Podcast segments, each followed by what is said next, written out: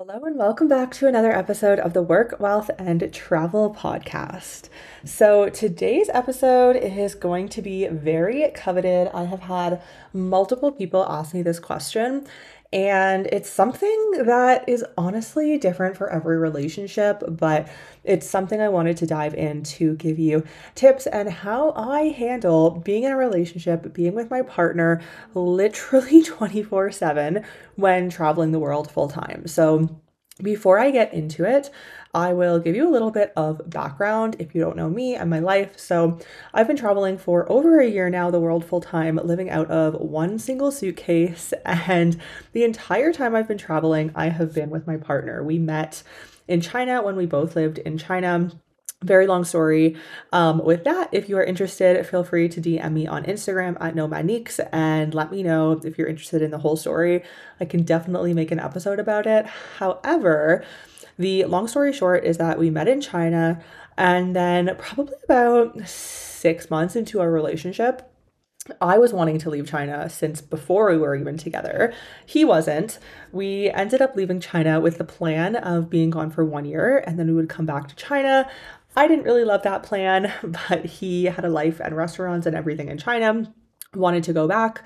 Um, it turns out that we both ended up working online. I had already established an online business and worked for myself online. He then did the same. So we ended up traveling full time, and we have now been traveling full time for over a year together the entire time. We have not had even a single solo trip.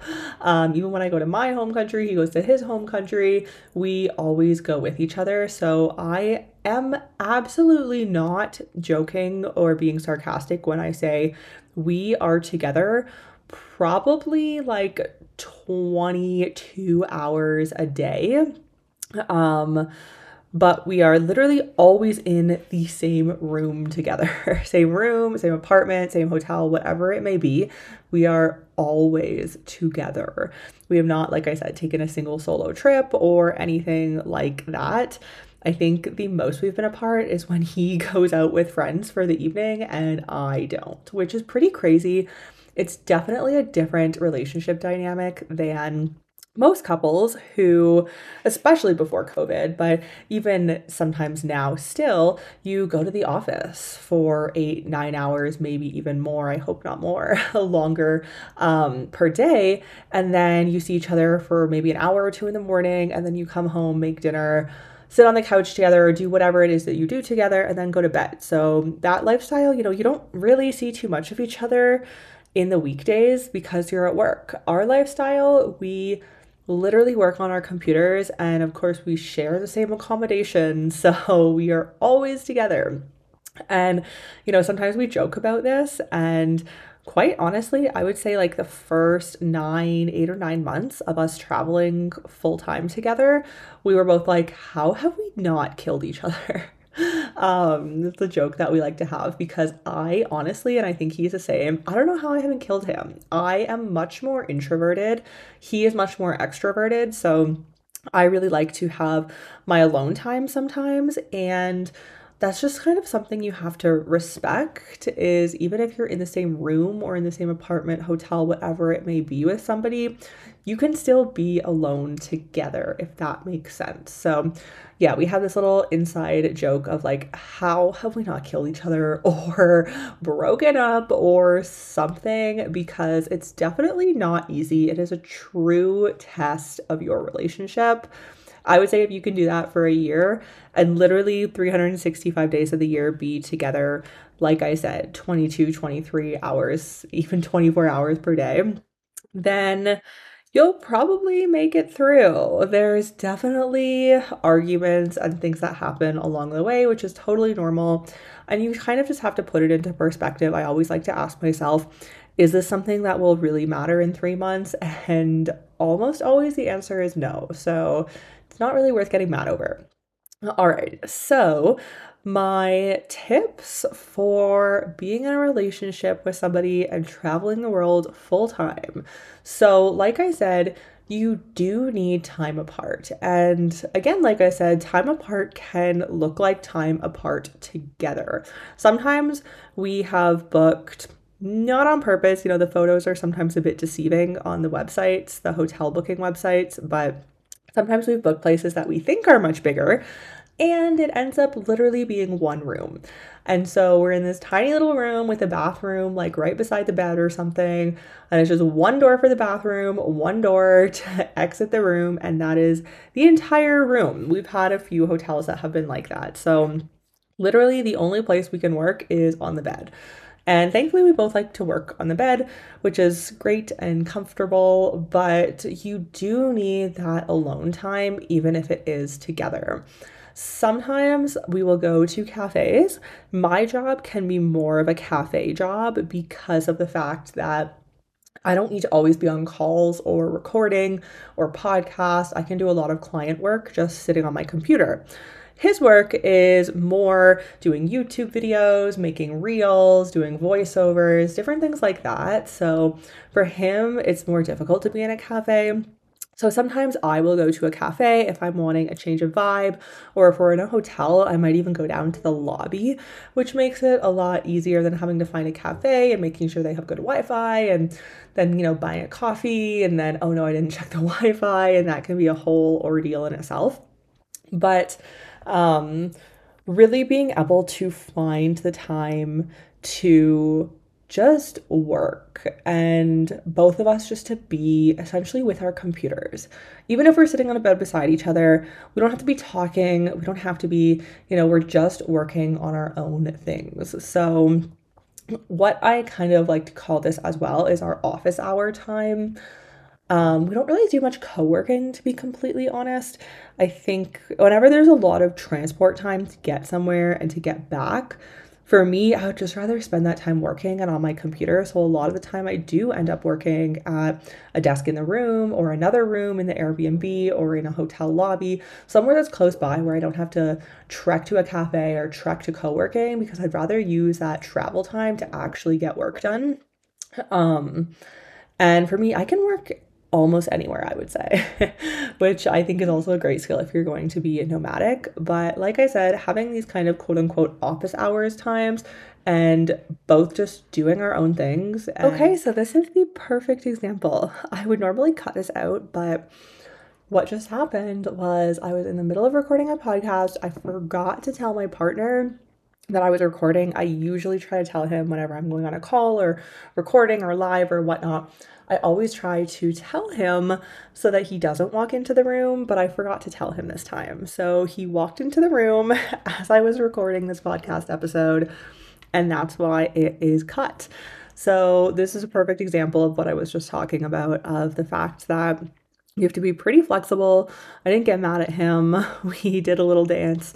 He brushed his teeth, and then I told him, Look, I'm recording for the next however many minutes.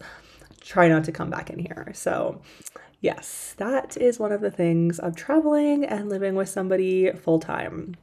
So, what I was going to say next is that you have to make sure that you spend time together. And I think this is kind of default when you are working because you go to work, you go to the office, or if you work at home, maybe you have your own offices if you have that luxury. Um, and then you come back home at the end of the day and you see each other and you usually will maybe cook dinner, watch a movie, go ice skating, whatever it may be, you spend time together. And it can be difficult to have this balance when you are traveling as a couple because sometimes both of us or one of us gets so engrossed in our work that we forget, you know, oh, it's seven o'clock or nine o'clock or midnight and we should probably spend some time together. So instead of working the whole day, let's be together. So I think it's really important to remember to come together at some point in the day. And the beauty of living a nomadic lifestyle is the fact that we can maybe spend all day together and then we come together at night and we spend the evening together. Or we can spend all day together doing a tour exploring whatever it may be. And then we come together in the day. So at nighttime we are working. And i've seriously had some nights where i'm up till 2 or 3 a.m working and so has he which is totally fine because we have the luxury of being able most days to sleep in and get started on our work whenever we really have time to. But it's important to remember to spend time together and to carve out the time for this is my working time and now this is going to be my us being together time. Another big thing, especially for me because I do client work, and I work with clients on a retainer basis. So they have access to contact me essentially whenever they want. Um, so it is important to put your phone on do not disturb, or I have like a non client, um, what are they called on Apple? The kind of like the do not disturb, the focus mode. I have a one for no client notifications or emails or anything coming through so that when we're spending time together, it's literally just us spending time together. Otherwise, your work, especially if you have retainer clients like me, can get a little bit distracting and then you can feel overwhelmed having so much work to do if you have a bunch of clients messaging you and it can just ruin your time together. So that is also important to set those boundaries and that's a business boundary as well. So that's a whole nother topic, but that definitely comes into play when working and traveling as a couple. So my last little tidbit that I absolutely love, and I know my partner does, is to make other friends. Specifically, I like making other friends who are nomadic couples because it's fun. We can hang out the four of us when it's just one friend. It's a little bit awkward, like a couple and one friend. It's okay. But I do love meeting other couples, especially other couples who are nomadic and who feel the exact same way that we do about traveling the world.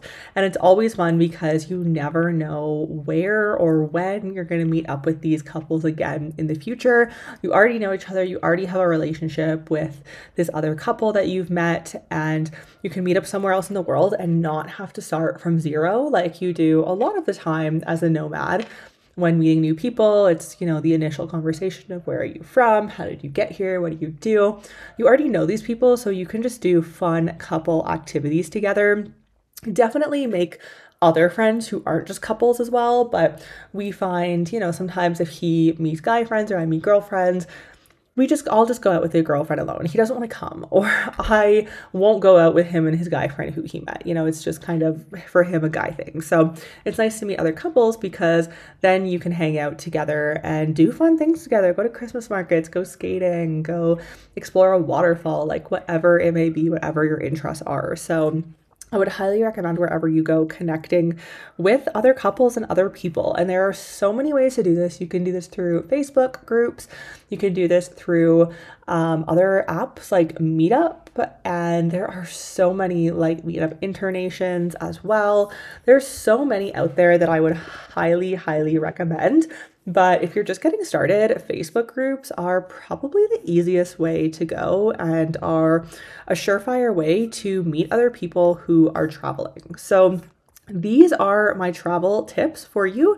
If you are in a relationship, traveling the world with somebody, like I said, it is not always easy. Nothing worthwhile is ever easy. So keep that in mind as well but um, it is absolutely well worth it. I can tell you that without a doubt. I would highly recommend to travel with somebody, but you do need those boundaries and you do need to kind of understand each other and know how each other works. Sometimes we're in the same room together and we're not talking for like four hours sometimes, or maybe longer you know, it really depends on the day. Every day is different. Take it as it comes and just enjoy life, enjoy building your business or enjoy remote working, enjoy traveling, and enjoy the company of both yourself and of your partner. So, I hope that this episode brought you some good tips, some good things to think about. Even if you don't travel with somebody, maybe you will in the future, or maybe it'll be a good friend who you travel with. And a lot of these can apply to that situation as well. Feel free to message me at Nomaniques on Instagram. I would love to connect with you there and reach out to me if you have any questions or want me to make another episode and dive into a specific topic even deeper. I'll see you on the next episode and thank you for joining me here.